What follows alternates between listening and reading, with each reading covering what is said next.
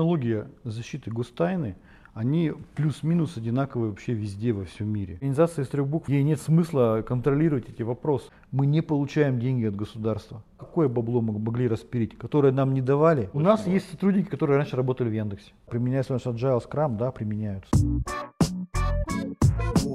Друзья, всем привет! Сегодня в офисе Роман Мылицын, начальник отдела перспективных исследований специальных проектов, и он же участник подкаста «Радиома». Да, добрый день. Все верно. Да. Мы хотим с вами поговорить сегодня про Astra Linux. Угу. Это одна из российских разработок, которая нам очень интересна. Зачем создавался Astra Linux? Применение у Linux гораздо больше, и оно гораздо шире, чем просто развернуть сайтик там на каком-то там выделенном сервере. То есть, если мы начнем говорить о каких-то более сложных сценариях, ну, например, применение Linux не дома, а вот в вашей компании коммерческой, вот на рабочих местах. Какая-нибудь средняя компания, там 1500-2000 человек сотрудников, которая уже ведет более-менее нормальный бизнес, у которой есть много бизнес-партнеров. А почему они Ubuntu не могут себе поставить? Могут, но на рабочих местах, как ни странно, почему-то стоит Windows. Ну да, ну либо... Skype for Business, Teams, вот эта вся корпоративная инфраструктура. И появляется, что как бы, ну да, мы там будем Linux где-то использовать, вот там вот на серверах, Debian поставим или Ubuntu, и все. А вот, пожалуйста, для себя на ноутбуках там в корпоративной среде, особенно компания, где есть 10 тысяч, 20 тысяч человек, чем больше растем, тем менее пригоден становится Linux для корпоративного применения на рабочих местах сотрудников. Ну, если не считать macOS.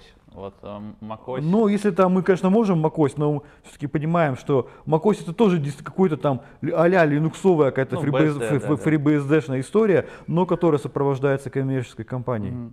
Mm-hmm. Да? Зачем тогда macOS создали? Да? Ну, пользовались бы Ubuntu.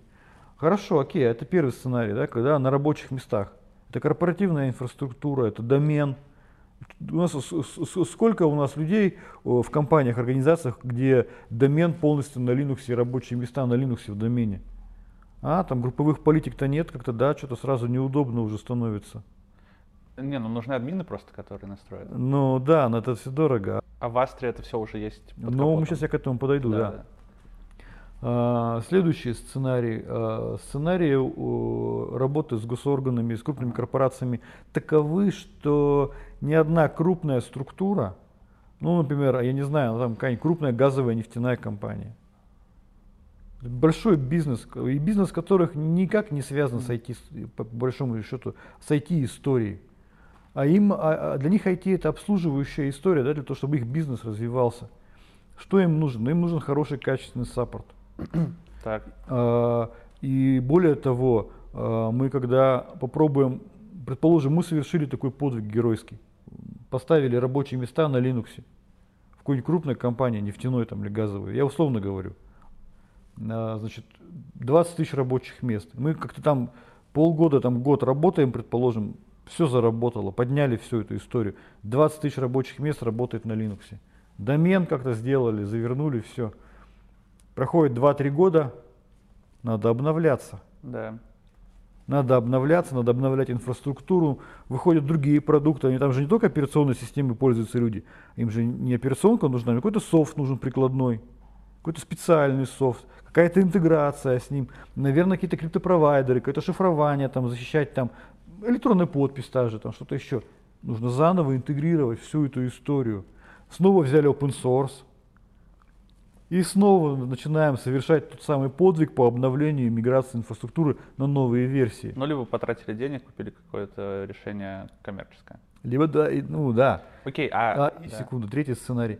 Предположим, когда мы говорим о органах государственной власти, там есть несколько контуров информации, там открытый и закрытый контур информации.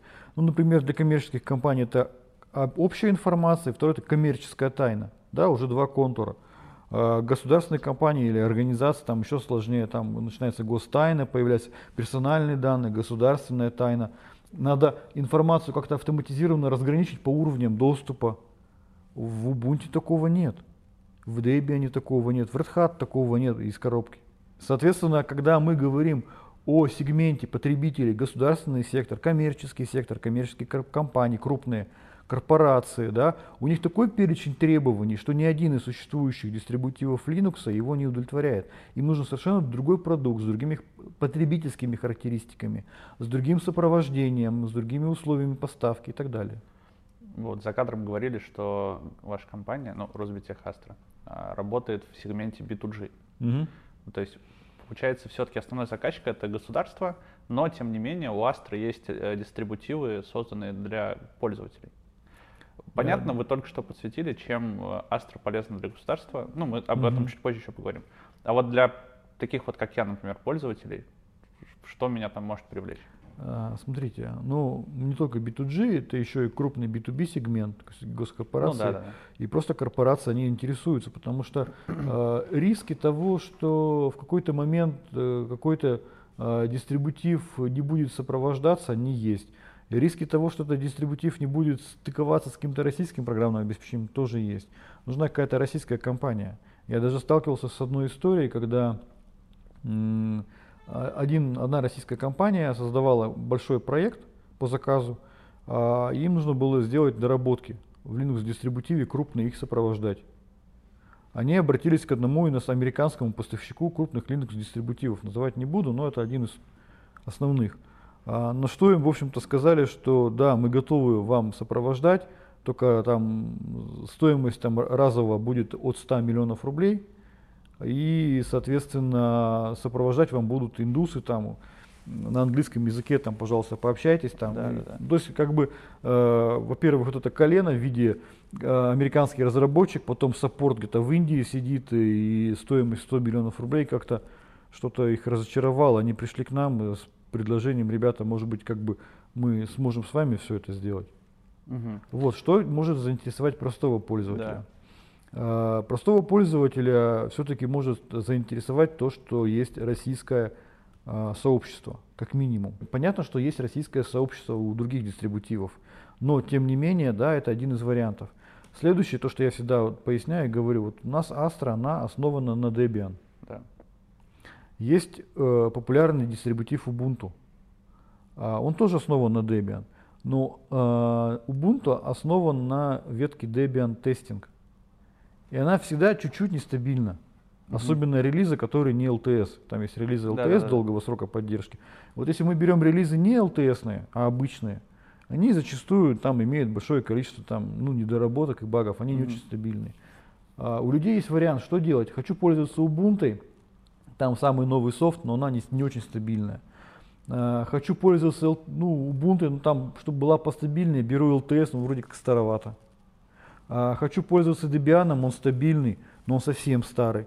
Astra здесь она дает какой-то промежуточный вариант, потому что мы сидим на Debian Stable, но при этом затаскиваем постоянно новые версии софта. Ну, например, мы можем сейчас сидеть на Debian Stable, но у нас там свежее ядро ветки 5.4, у нас самые последние версии Chromium, Firefox, Thunderbird. Достаточно быстрее, чем в Debian, обновляем LibreOffice, какое-то офисное программное обеспечение. Да, то есть мы сохраняем стабильность Debian, но при этом по версиям пакетов мы повышаемся. Ну и плюсом еще у нас собственные есть утилиты, собственное ПО, которого нет в Debian. Тоже очень интересно. Могу ли я поставить на Astra Linux? Вот представим себе, у меня есть ноутбук, я поставил туда Astra Linux и сверху хочу накатить туда Metasploit. Для каких-то там, не знаю, для своих целей. Могу ли я это сделать и что мне за это будет?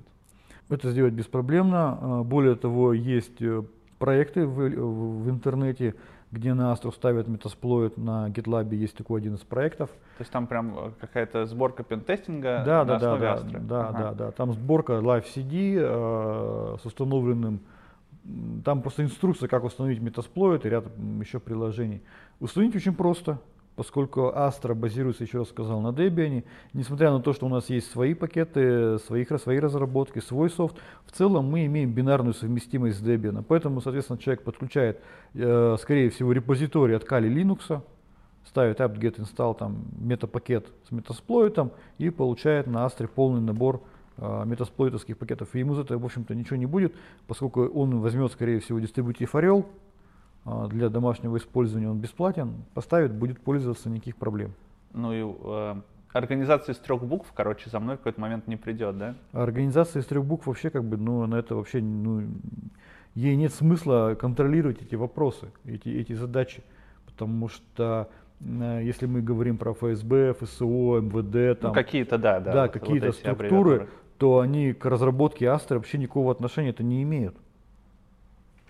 Это интересно, потому что много где написано, что заказчик как раз у изначально у РусБИТеха, а потом у РусБИТех-Астра это государственные компании и как раз вооруженные силы Российской Федерации. Ну, конечно, потому что они, ну, я так понял, что изначально дистрибутив создавался под использование как раз вот в этих структурах, а потом уже дальше он начал раскатываться на государственные компании и дальше сейчас на какие-то частные большие корпорации. Все правильно, потому что когда Astra начала создаваться, это 2008 год, 2009 год, 2010 год, там по большому счету какой-то целенаправленной государственной политики в части импортозамещения ее не было, да, и нужно было искать свои ниши, да, которые можно было бы заполнить. То есть продукт, коммерческий продукт должен решать какую-то проблему заказчика, да? Ну, конечно. Да, то есть мы же не просто взяли, придумали и продаем. То есть продукт всегда, он решает какую-то проблему у человека, у организации, у заказчика. Ну, государственная тайна какая-то. Ну, да, то есть это же это технология работы с информацией. Если это перекладывать на английский язык, то это называется multi-level security. Вот в английской терминологии эта технология называется Multi-Level Security, MLS. И когда мы приходим и говорим, у вас есть MLS вот в каком-то дистрибутиве Linux, там начинается, ну, наверное, есть. Наверное, мы бы сами его подняли. Его запускаешь, выясняется, что он не работает. Ладно, там его даже можно запустить там, на одной автономной локальной машине. Но когда тебе нужно создать инфраструктуру, поднять веб-сервер, базу данных, почтовый сервер, сервер печати и домен, и чтобы все это работало в режиме MLS, Multi-Level Security. И поэтому Astra стала выходом для таких заказчиков, потому что она решала эту проблему. Как файлы секретной государственной важности обрабатываются и защищаются?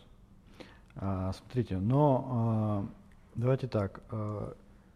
Технология защиты гостайны, они плюс-минус одинаковые вообще везде во всем мире. Понятно, что для этого где-то может использоваться шифрование, там другие какие-то защитные там, меры, там, стальные двери, там, да, журналы с расписями. Но одной из технологий работы с информацией, которая составляет именно государственную тайну, является так называемый механизм мандатного контроля доступа. Он так одинаково называется как в России, так и за рубежом. За рубежом в английской терминологии это называется mandatory access control, в российской терминологии называется мандатный контроль доступа.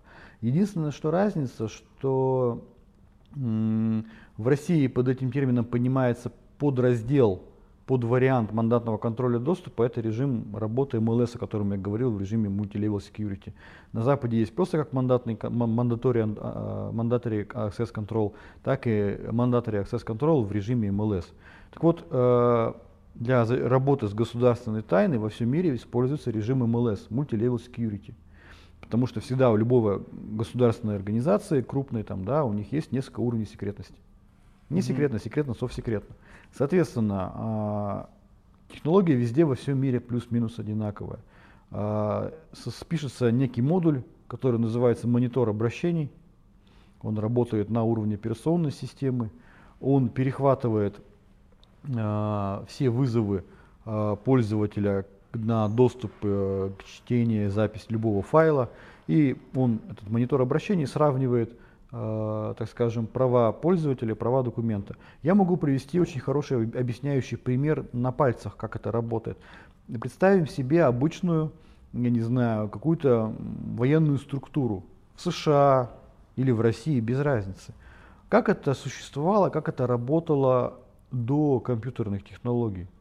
Ну, архив какой-то, папочки. Ну, как происходила защита гостайны в США, допустим, до появления компьютеров? Или в России, неважно. Архив, правильно сказали, какие-то папочки. На папочках есть какие-то ярлычки, цветные там, желтый, синий, красный. И сидит секретарь.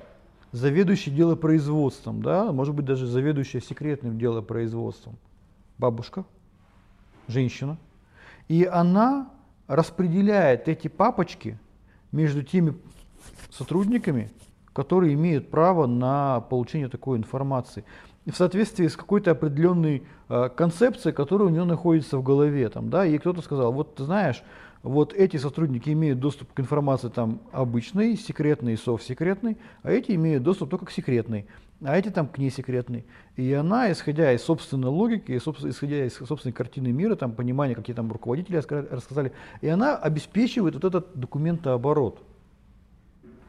А теперь мы эту историю переносим на компьютерные технологии. Нам, получается, нам нужен на уровне операционной системы какая-то вот эта секретарь, какой-то этот делопроизводитель, который будет смотреть эти файлики, смотреть на них эти ярлычки и по какой-то своей модели, которая ему туда зашита, будет раздавать пользователям и сверять их права. И секретно, не секретно. Допустим, это ты хочешь там файл, или, ну, или лист из совсекретной папочки переложить в папочку, где секретно, то есть понизить уровень секретности. Тебе это, по идее, делопроизводитель ну, не должен разрешать. Также на компьютере. И, соответственно, защита гостайны, она происходит именно таким образом. Пишется монитор обращений, программа, которая следит за всеми вызовами пользователями и распределяет эту информацию между пользователями в зависимости от их уровня доступа. Технология одна и та же. У нас это решение реализовано в базе при помощи ну, комплекса программ или комплекса компонентов, который называется Parsec. Вот. Это тоже какая-то российская разработка? Да, это наша разработка Parsec. Parsec работает как монитор обращений, он контролирует вот эти самые метки конфиденциальности как внутри локальной машины, так и в рамках сети. То есть кладутся метки конфиденциальности в IP-пакеты, в заголовке IP-пакетов. Веб-сервер переделан таким образом, что он понимает эти метки. Почтовый сервер переделан, что он понимает эти метки. Сервер печати понимает эти метки. И, соответственно, и домен понимает эти метки. И, соответственно, да, появляется такой глобальный делопроизводитель, а-ля секретарь, да, который в рамках инфраструктуры предприятия распределяет эти самые документы с ярлычками там, да, по нужным пользователям и не разрешает им обмениваться, если это приведет к какой-то там понижению уровня секретности. Вот. То есть именно так работает защита гостайны, как на Западе, так и в России. У нас это, я еще раз повторюсь, реализовано при помощи механизма Parsec. Он использует собственную нашу математическую модель разграничения доступа. Ну, потому что же и делопроизводитель уже по какой-то схеме должен работать, да, ему должно быть сказано, кому что можно. Ну, да, да, да. У нас это работает на модели МРОСЛДП модель, математическая модель, которую разработал наш российский математик, ученый Петр Девянин. На Западе это в основном используется другая математическая модель, модель Белла-Лападулы, который применяется в том же SE Linux. Он имеет и определенные преимущества, определенные проблемы. То есть мы как бы работаем и создаем решения, которые находятся ну, на тех же уровнях развития, что и там западные какие-то вещи, с точки зрения защиты гостайны. Не знаю, смотрели вы «Мистер Робот» или нет, там был такой Steel Mountain. Первый сезон только, потом что-то скучно стало. Но вот он в первом сезоне был, этот Steel Mountain, когда они там не могли из нее проникнуть и пошли внутрь. Вот, мне кажется, это примерно так должно быть. Вообще, если мы возьмем американские фильмы, вот, любые, ну, боевики какие-нибудь, там обязательно где-нибудь, когда-нибудь кто-нибудь что-нибудь взламывает. Ну да. И когда там кто-нибудь что-нибудь взламывает, там ему говорят, там, ваш уровень доступа недостаточен для получения этой информации. Да. По большому счету это и есть режим MLS, Multilevel Security, когда существуют какие-то уровни доступа. И в обычных операционных системах там нет никаких уровней доступа. Ubuntu, возьми Debian, там Windows, там нет уровней доступа. Там есть дискреционные полномочия, когда пользователь сам решает, кому ему этот файл можно передать. А в системах с мандатным разграничением доступа там существует этот секретарь, монитор обращений, и он сам решает, может этот пользователь свой файл кому-то передать или не может. Это интересно, потому что я чуть-чуть пентестингом увлекаюсь, вот, и там есть такой термин, как повышение привилегий. И в целом-то понятно, как это делается в таких обычных, да, каких-то серверных Linux-дистрибутивах, где-то ошибка админа, там, по-разному. А вот как это, даже не то, что как это делается, а возможно ли вообще такое сделать вот в такой системе? Смотрите, вынужден тогда чуть побольше технических деталей рассказать. Когда мы говорим о доступе к информации, к документам, да, какому-то секретной информации, какие-то чертежи, это информация, да, то работают как раз-таки mandatory access control, мандатный контроль доступа, когда у пользователя смотрятся его права на доступ, на, по большому счету, на чтение. Но когда мы говорим о повышении привилегий, а зачастую мы говорим о повышении привилегий администраторских, ну или админских привилегий, да, да, право управления приложениями, удаления, там, изменения каких-то конфигурационных файлов в системе. У нас уже здесь уже работает другая совсем подсистема, и в любых других операционных системах тоже она по-другому называется. Она называется Mandatory Integrity Control, MIC. M-I-C. Mandatory Integrity Control. У нас здесь по-русски переводить это называется мандатный контроль целостности. Он есть в Windows. С Windows, начиная с версии Windows 7, в Windows 7 появился Mandatory Integrity Control. Та история, когда человек получает права админа, но если у него уровень целостности низкий, то он не может изменить никакие файлы в операционной системе. Только на чтение, типа. Да. Примерно та же самая история реализована в Астре. У нас, в отличие от практически большинства Linux решений, у нас есть Mandatory Integrity Control, мандатный контроль целостности. Из линуксовых решений я видел его, например, из таких, которые можно как-то хотя бы пощупать, это на мейнфреймах IBM. Там есть эта технология.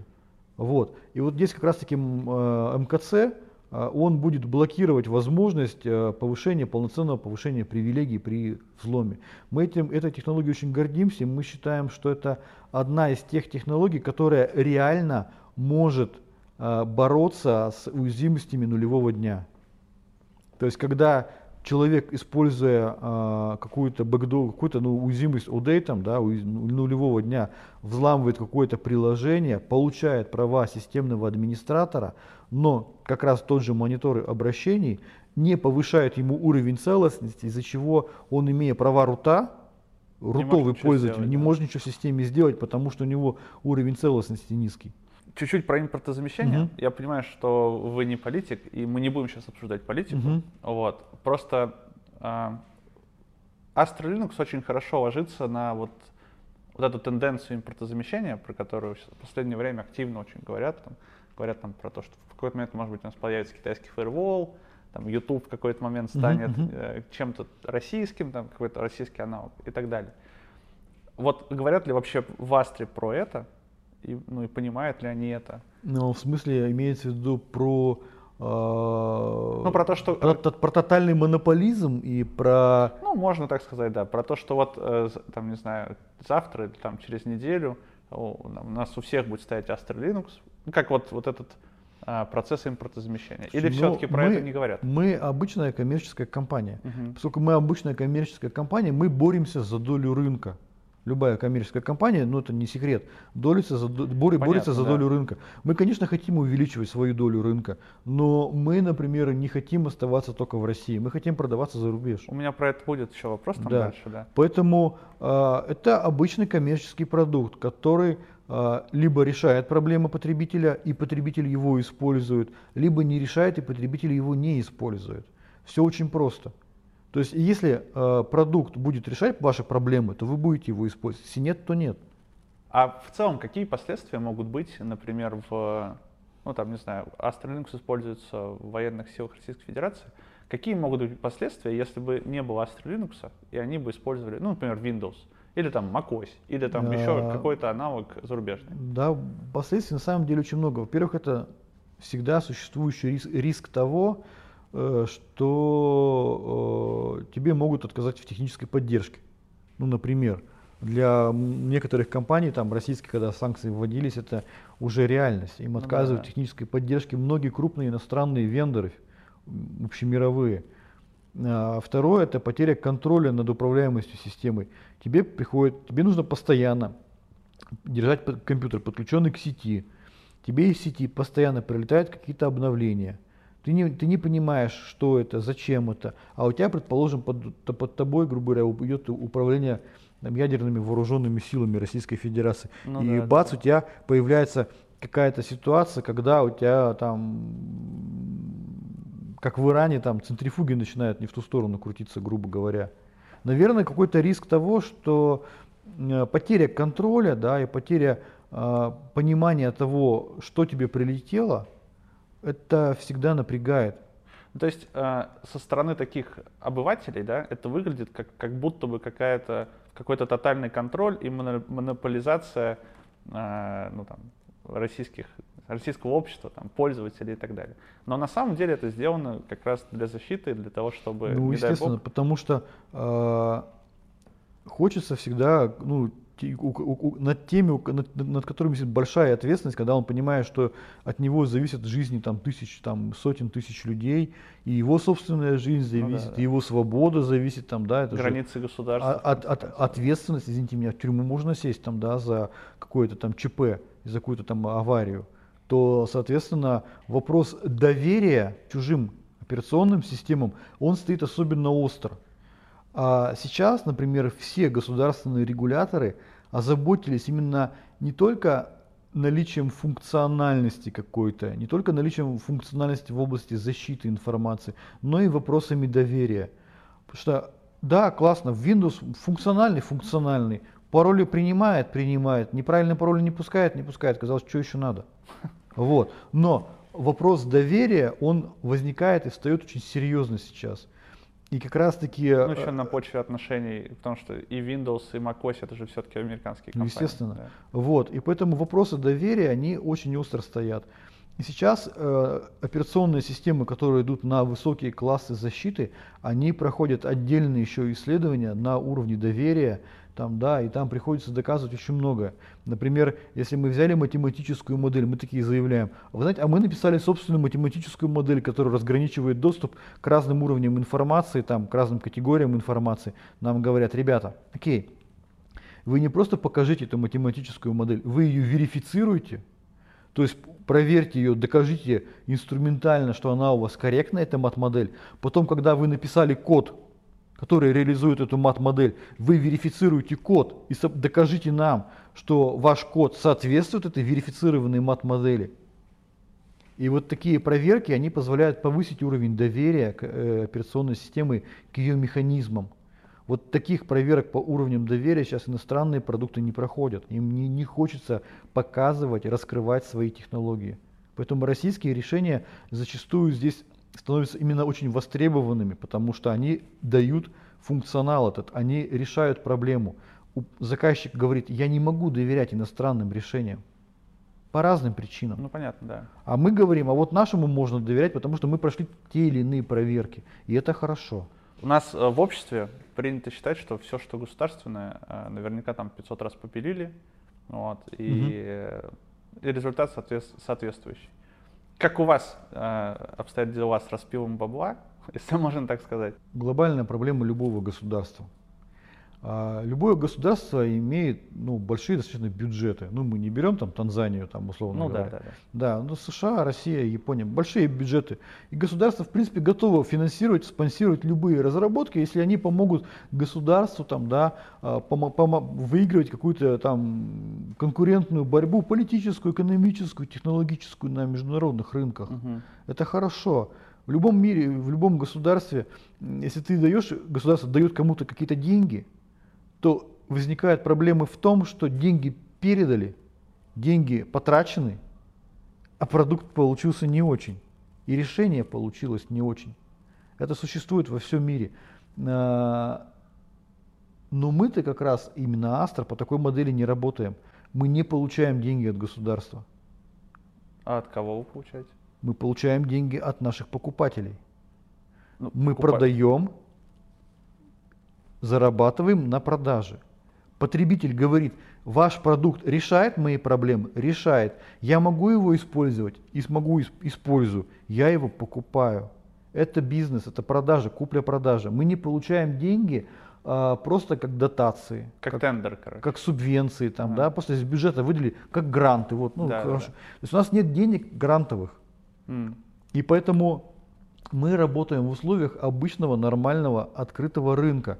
Только это рынок на сегменте B2G, государственный сегмент. Вы просто продаете Астру, грубо говоря. Мы продаем Астру потребителям. Ага. И на этом рынке играют другие игроки, которые также есть такие же решения с мультилевел security, тоже, которые проходят сертификацию по уровням доверия, и мы с ними совершенно нормально конкурируем. А игроки российские? Конечно, конечно. Тоже? Конечно. Можно пару примеров? Ну, не хотелось бы, ну, другие есть компании, которые такие решения продвигают на рынок. В России? Да, в России. Российские, это любые крупнейшие там российские известные дистрибутивы Linux. Вот, поэтому мы работаем в конкурентных условиях. И поэтому с точки зрения распила бабла, какое бабло мы могли распилить, которое нам не давали? То есть мы можем тратить только те деньги, которые мы заработали сами. Зачастую, как могут возражают нам, да как же так, какой же у вас конкурентный рынок, когда вас принудительно заставляют покупать. Я вот системный администратор, я вот хочу использовать Windows, а меня заставляют использовать Linux, отечественный какой-нибудь. Какая же это конкуренция? Вот если бы я как системный администратор в Министерстве обороны захотел бы сам лично использовать ваш Linux, вот тогда бы я бы сказал бы, да, что вы прямо на конкурентном рынке. Но извините меня, дорогой администратор в Министерстве обороны, который защищает там какую-то информацию ограниченного доступа, решение здесь принимает руководитель. Ну, да, да. Который говорит, у которого есть требования не только по функциональности, но и требования по безопасности, у которого есть требования по доверию. Ведь системного администратора не очень волнуют вопросы доверия к Microsoft. Ему надо, чтобы все удобно работало. То есть решения это принимают руководители, у которых совершенно другие риски, у которых совершенно другие цели и задачи. Ну, они могут совпадать, а могут и не совпадать, могут быть шире просто. И поэтому как раз-таки те, кто принимают решение о приобретении российских дистрибутивов Linux, которые еще сертифицированы под применение на гостайну, они-то как раз работают в условиях обычного нормального конкурентного рынка. Почему так важен имидж Astra, если, по сути, это дистрибутив для, ну так скажем, для госухи, для государственных компаний и так далее? Имидж всегда важен, всегда нужен, потому что я еще раз повторюсь, что мы-то работаем на конкурентном рынке. Как бы то ни было, да, если мы говорим о том, что нет такого требования, ни в одном нормативном документе вы не найдете упоминания о том, что госорганы обязаны покупать Астру. Этого нет. В нормативных документах сказано, что продукт, программный продукт, который ставится в госорган, должен соответствовать каким-то требованиям. И не более того, функциональные и технические требования. И, естественно, компания, которая пытается доказать, что она этим требованиям соответствует, она должна обращать внимание на имидж. Потому что имидж это тоже, ну, для конкурентной борьбы это тоже, ну, немаловажная история. Ну да, ну то есть конкурентная борьба, она имеется. Конечно. Также многие говорят, что Astra это Debian за деньги. Угу. Так ли это? И если не так, то почему? Да, действительно, приходится слышать такие заявления о том, что Astra Debian за деньги. И, например, фраза о том, что обои поменяли, и обычный Debian продаете. Зачем вы это делаете? Можно было бы обычно там просто отдать, взять свободный Debian и его использовать. Astra это дистрибутив на базе Debian и только. Astra имеет множество собственных разработок, включая графическую оболочку, десятки собственных утилит. Я уж не говорю о той подсистеме безопасности, да, о которой я чуть ранее говорил. Это мандатный контроль целостности, это мандатный контроль доступа, это отдельная технология, которая называется динамический контроль целостности, когда у нас бинарные файлы, любые файлы в системе могут подписаться, и система автоматически их проверяет на корректность подписи для того, чтобы исключить возможность подмены бинарника в системе. Большое количество технологий, которые с точки зрения функционала в принципе отсутствуют вообще во всех дистрибутивах Linux. У нас собственный репозиторий, собственная пакетная база. Более того, у нас собственная служба технической поддержки, которая работает в режиме 24/7. И позволяет сопровождать продукт, дорабатывать продукт прям под конкретные требования заказчика. У нас нередки такие ситуации, когда заказчик, который приобрел расширенную техническую поддержку, говорит: мне нужен вот этот пакет, эта программа с таким-то дополнительным функционалом, там, да, и ему этот функционал выдается через несколько дней. Да, есть open source, но на базе open source всегда создаются какие-то коммерческие решения, которые имеют дополнительный функционал, новый функционал, уникальный функционал и плюс техническая поддержка. Поэтому слишком обобщенная такая фраза Debian за деньги, на мой взгляд. Понятно, зачем Astra нужна в пределах России. Мы прям об этом сегодня много поговорили. Но я также знаю, что Astra идет на зарубежные рынки. Угу. Зачем это сделано? Если, как кажется, на первый взгляд, Astra — это все-таки прям такая разработка России для России. А зачем это сделано? Очень так интересный вопрос сформулирован. Зачем это сделано? Отвечаю на вопрос. Сделано это затем, что иностранные организации к нам обращаются с просьбой продать. А, то есть это запрос со стороны? Конечно. Если бы мы бы не имели запросов со стороны, мы бы как бы особо в эту сторону не двигаемся. Но, как показала практика, иностранные потребители хотят получить дистрибутив платный за деньги. Почему? Потому что сейчас на западном рынке из корпоративных дистрибутивов, которые продаются за деньги, их не так много. Это RHEL, Red Hat Enterprise Linux, это SUSE Enterprise Linux, и это может быть там Ubuntu от компании Canonical. И все. Люди хотят получить этот функционал, который есть в Astra для своих систем. Тот же динамический контроль целостности, он у нас очень интересно реализован. Люди хотят получить Debian дистрибутив, который совместим с Debian, который они знают, который лишен каких-то проблем, связанных с Ubuntu, который гонится за постоянно ультрановыми версиями, там дальше это может нестабильно работать. Людям интересен, нужен этот функционал. Поэтому у нас его запрашивают. Уже сейчас есть в Чехии одна из компаний небольшая, она развивает свои системы виртуализации на Astra. Им нравится эта история, потому что они хотят получить Debian, который можно сопровождать за деньги.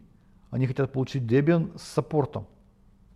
Плюс Debian, в котором есть более новый Debian. Ну, например, если мы сейчас возьмем наш Astra Linux Special Edition Смоленск, который на базе 9-го Debian, то мы можем увидеть, что там часть компонентов уже намного опережает по версионности Debian, и плюс наш собственный функционал. Интересно ли это? Да, это интересно, потому что потребитель хочет получить Debian стандартный, и там, допустим, пусть даже 9-й, любой 10-й, там, 5-й Debian, но чтобы он долго сопровождался, чтобы можно было получать платную техническую поддержку по нему. Это удобно. Проблемы можно было решать. Да, то есть корпоративный потребитель, он не любит быстро обновляться. Корпоративные, у нас зачастую корпоративные потребители говорят: вы знаете, мы не хотим вообще обновляться. Кстати, это забавно, потому что, по сути, отсутствие обновления — это прям первые возможности взлома. Ну, открывают двери. Функционально не хотим обновлять. То есть мы хотим, корпоративный потребитель зачастую как говорит: мы хотим поставить одну версию операционной системы, состыковать с этой версией операционной системы все наши другие софты, софтины, приложения. И чтобы это вот оно работает, 5 лет будет, чтобы оно работало. Единственное, что мы хотим получать, это обновление безопасности. Дайте нам обновление безопасности, сопровождение в течение 5 лет, и все, мы функционал менять не будем. Это же на самом деле, это же и видно и по Windows то же самое. Я встречал корпоративных потребителей, там где-то десятки тысяч машин. Я спрашиваю у них, вот буквально в этом году: какой Windows вы пользуетесь? Они говорят: Windows 7. Я говорю: а что вы на 10-ку не переходите? Ты что, у нас столько корпоративных сервисов на 7-ку завязанных. Мы не можем на 10-ку перейти. Вот так же, та же история и здесь. И если есть возможность подольше посидеть на какой-то ветке Debian и получать при этом обновление безопасности, саппорт, то это интересно. А какая долгосрочная цель у Astra Linux? Вот так, если на 5-10 лет вперед. Мы бы хотели бы действительно получить значительную долю рынка в сегменте операционных систем. Мы бы хотели бы создать действительно экосистему собственных продуктов, которые можно было бы сравнивать с ведущими иностранными разработчиками. То есть я сейчас говорю не только про операционную систему, да, я говорю уже корпоративные офисные продукты. Это интересно. То есть нужно, сама по себе операционка, она без экосистемы решений, она мало жизнеспособная. Там вот я читал, что мой офис есть такой вот программный продукт. Да, офисный пакет. Да. То есть, да, нам интересно интегрироваться с решениями от моего офиса, от R7 офиса. Интересно создавать свои решения, там, создавать свои доменные технологии, там, какие-то почтовые, виртуализацию. У нас вот была недавно новость. В группу компаний вошла компания Rubackup, которая делает очень интересные системы резервного копирования данных под Linux. Оказалось, как ни странно, что этот сегмент рынка вообще не был занят коммерческими игроками. Оказалось, что нет решений, которые позволяют удобно и быстро бэкапировать, например, домен-контроллер на Linux, который отвечает за домен пользователей. Не было таких решений. И хочется создавать в горизонте 5-10 лет, хочется создать такую экосистему решений и операционной системы, которая смогла бы закрыть потребности большинства корпоративных заказчиков. Это я и госсектор, и бизнес говорю. А возможно ли, что в будущем мы, вот я, Вася, ну вы уже используете, там, не знаю, и, ну, и все вообще вокруг в России в подавляющем большинстве пересядут на Астру? Если мы говорим о домашних пользователях, ну, в ближайшие там 5 лет-то точно, скорее всего, нет, потому что мы в первую очередь, конечно, удовлетворяем потребности корпоративных заказчиков. В горизонте 10 лет, ну, кто знает, может быть, мы станем интересными домашним потребителям, не исключено. Чуть-чуть откатимся в прошлое. На старте, когда создавалась Астра, ну и далее, соответственно, отпочковалась компания РусБИТех-Астра, сколько в ней было человек? Ну, поначалу, если мы говорим именно то подразделение, которое занималось разработкой Астры, там было несколько десятков человек, это была не очень крупная структура. Это, грубо говоря, там 20 человек это все поднимали на своих плечах. То есть первоначальный дистрибутив, первоначальные версии, конечно, делалось с небольшим коллективом сотрудников. Там была пара отделов, которые занимались разработкой. Сейчас уже в РусБИТех Астра более 250 человек, которые занимаются именно самой Астрой.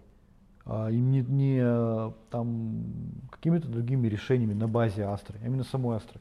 И плюс еще мы должны сюда плюсовать те компании, которые входят в нашу, так скажем, в нашу сферу, там, да, в группу компаний, это компания Увион, это компания Rubackup, другие компании, которые своими коллективами вливаются, но они разрабатывают свои решения под Астру.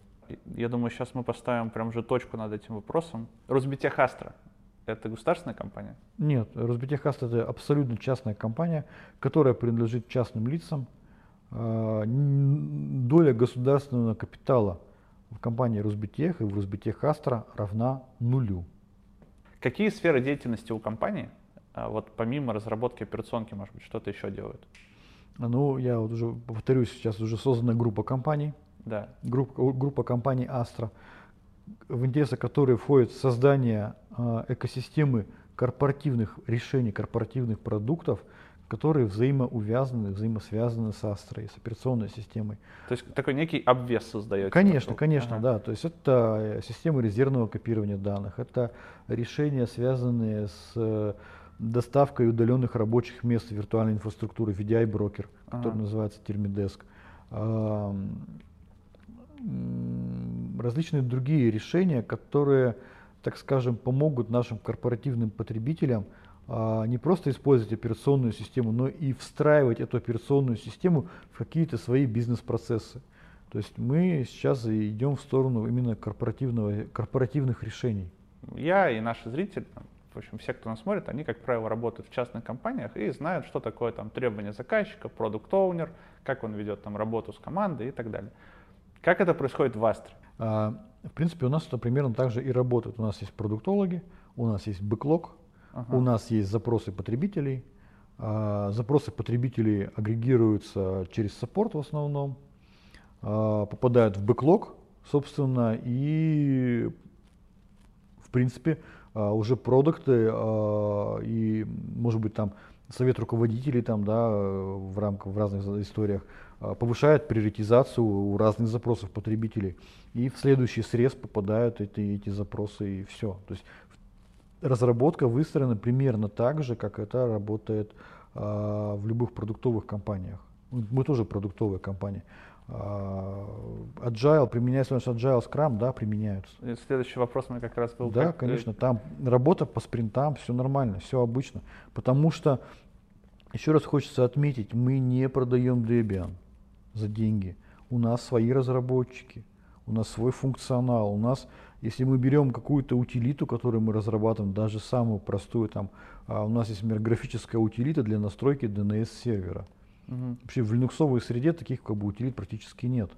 А у нас есть маленькая утилитка, которая в графике позволяет админу потыкать кнопочки и настроить DNS-сервер. Там фич реквестов по ней порядка 2 десятков сейчас висит. Блин, прикольно. У меня, вот честно, в голове до интервью было совсем другое мнение. Я думал, что это какая-то архаика государственная, которая там на фортране сидит, что-нибудь пилит. Ну да, то есть по спринтам работаем, да, у нас есть канбан-доска у разработчиков, все нормально.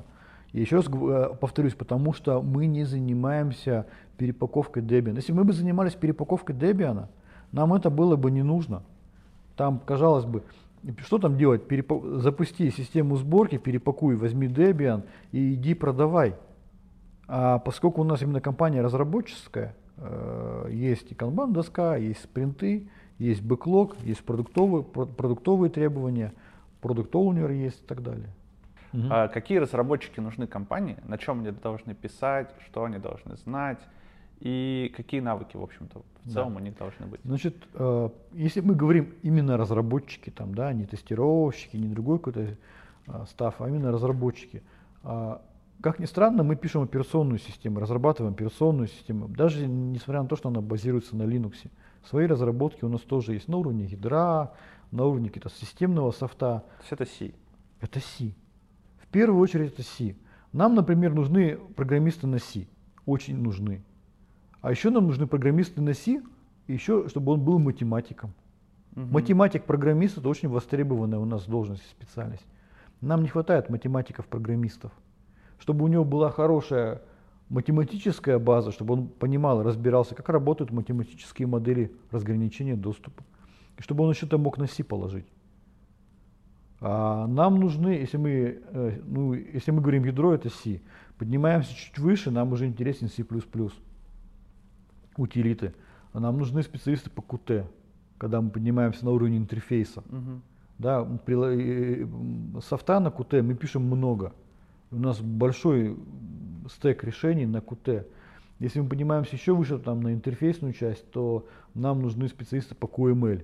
Это уже мобильный интерфейс. Если мы говорим о каких-то интеграционных решениях или каких-то там, ну, веб-приложениях, веб-решениях, нам нужны питонисты, нам нужны PHP-шники. Какая зарплата в РусБИТех-Астра у такого усредненного мидла, вот, допустим, сишника? Ну, по зарплате цифры я сказать не могу. Я знаю, что у нас немного выше, чем по средним по рынку.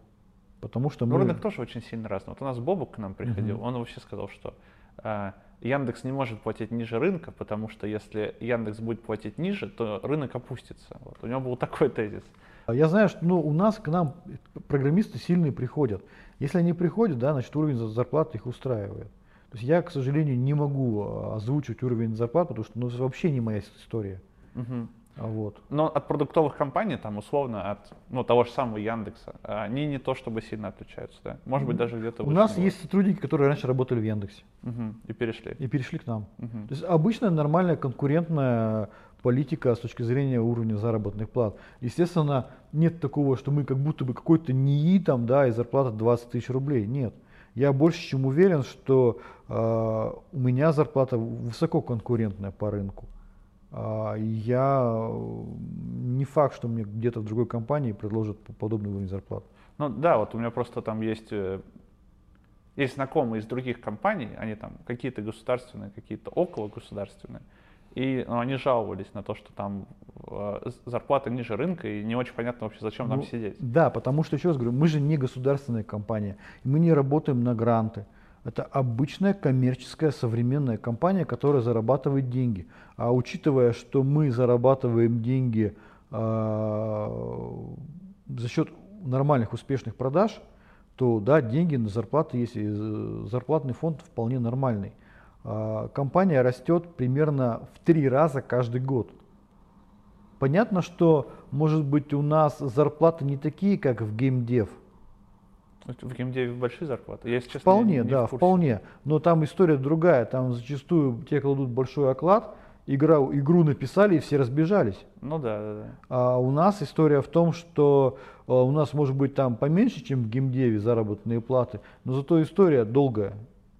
Ну, то понятно. Есть ты можешь получить себе хорошую должность, хорошую зарплату, конкурентную с рынком, и при этом ты понимаешь, куда тебе расти, потому что в операционной системе там, да, или в экосистеме продуктов есть огромное количество направлений, куда можно уйти. Что может привлечь разработчика, ну, если мы откидываем финансовую составляющую, что может привлечь в компании РусБИТех-Астра, ну и в целом в продукте Astra Linux, да, зачем можно туда пойти? Серьезные интересные задачи.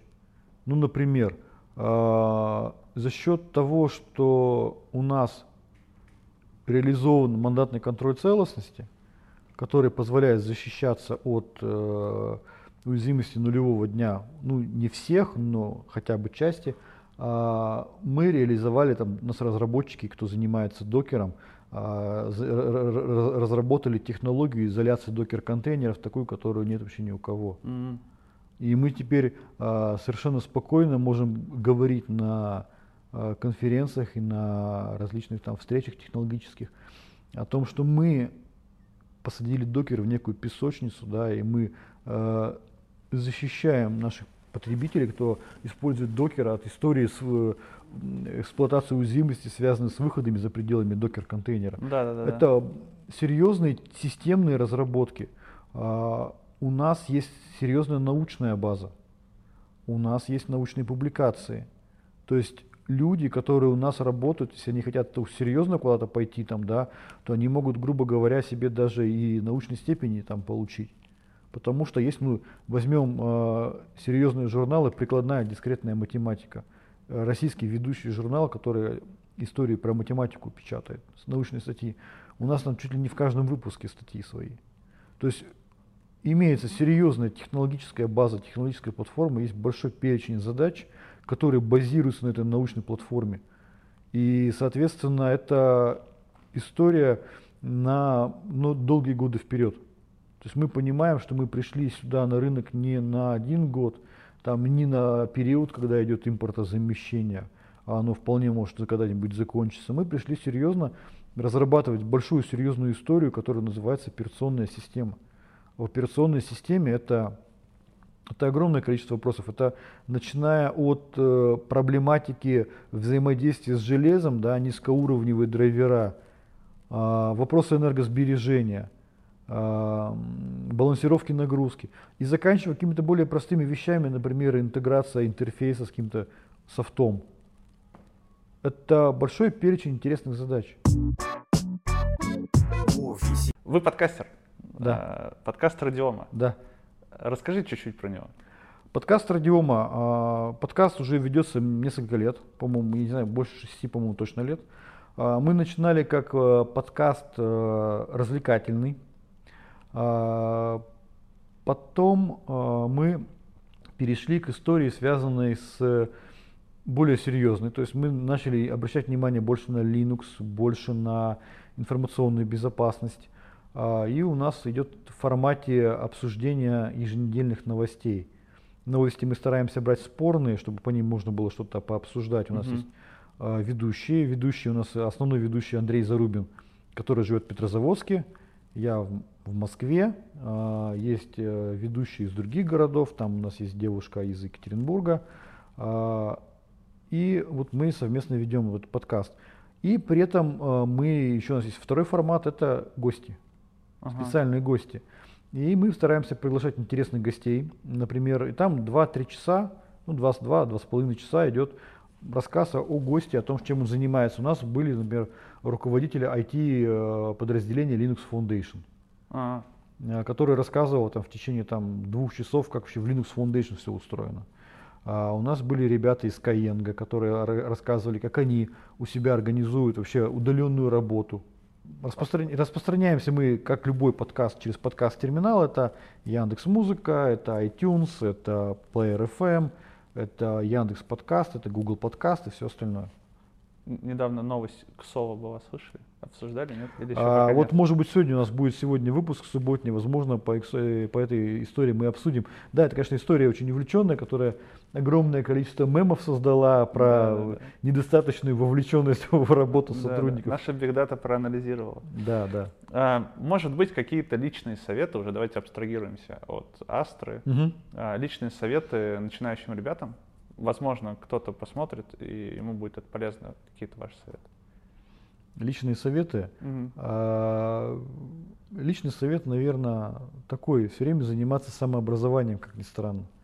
Потому что я, когда вот до перехода в Астру, и когда перешел в Астру, мне потребовалось достаточно серьезно подтянуть свой технический уровень. Я занимался самообразованием, я читал литературу, смотрел, как ни странно, лекции на Ютубе там, да, и то есть, ну, без этого никак никуда. Ну и, наверное, сейчас неплохо бы, конечно, английский язык подкачать. И последний вопрос.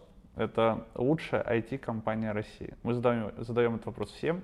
Мы ведем некий такой свой личный топ. Это моя личная позиция. Ваша личная позиция, субъективное мнение, как угодно можете оценить. По продуктам, по разработкам, как хочется. Ну, если вот брать мою личную позицию, мне все-таки нравится Яндекс. Яндекс у нас скоро просто в небеса взлетит. Да, так. Мне все-таки нравится Яндекс, потому что я немножко с ними пообщался. Я вижу, как они ведут разработку. Яндекс все-таки компания, которая... Я руководитель инновационных, перспективных исследований. Мне очень симпатичны компании, которые смело вкладываются в перспективные новые разработки. Яндекс смело идет на новые рынки. Ну да, да, да. Вот эти автомобили без водителей, когда там чувак сидит вот так. Яндекс дерзко и смело занимает новые рынки. Это интересно, это классно, это драйвово. Я понимаю, что в Яндексе ребята вынуждены решать на серьезном уровне совершенно новые, непонятные задачи, с которыми раньше никто не сталкивался. Ведь история появления ClickHouse, она примерно такая. Они же, создавая свою базу данных, они просто столкнулись с теми проблемами и с теми задачами, которые до них никто никогда не решал. Они взяли и написали свое решение. Это круто, это прикольно, мне нравится. Конкурс. Роман, что вы нам принесли? Да, мы принесли небольшой сувенир. Это сумочка для ноутбука, брендированная с Астрой и с мерчем от Астры. Внутри это флешки, это блокнотики, ручки и так далее. Флешку покажите. Флешку сейчас посмотрим, где-то была флешка. Вот такая флешечка у нас брендированная. Все интересно. Вот такая вот. Она с секретиком, и там замок, его надо подбирать, короче говоря, там есть инструкция. Интересная вещь. Круто. Это интересно. Да. Вот, соответственно. Какие правила конкурса? Ну, давайте так. Вопрос хочется задать на самом деле простой, но полезный. Было бы интересно послушать мнение относительно того, на ваш взгляд, какая технология в Linux в настоящее время реализована хуже всего по сравнению, там, допустим, там, с macOS или с Windows. Да, спасибо. Друзья, для того, чтобы получить приз, надо быть подписанным на канал, поэтому вон там у вас кнопочка. Нажимайте обязательно, пишите свои комментарии, участвуйте в конкурсе. Роман, спасибо большое, это было интересно. И для меня даже в какой-то мере, я для себя что-то новое открыл сегодня. Спасибо. Отлично. Спасибо вам.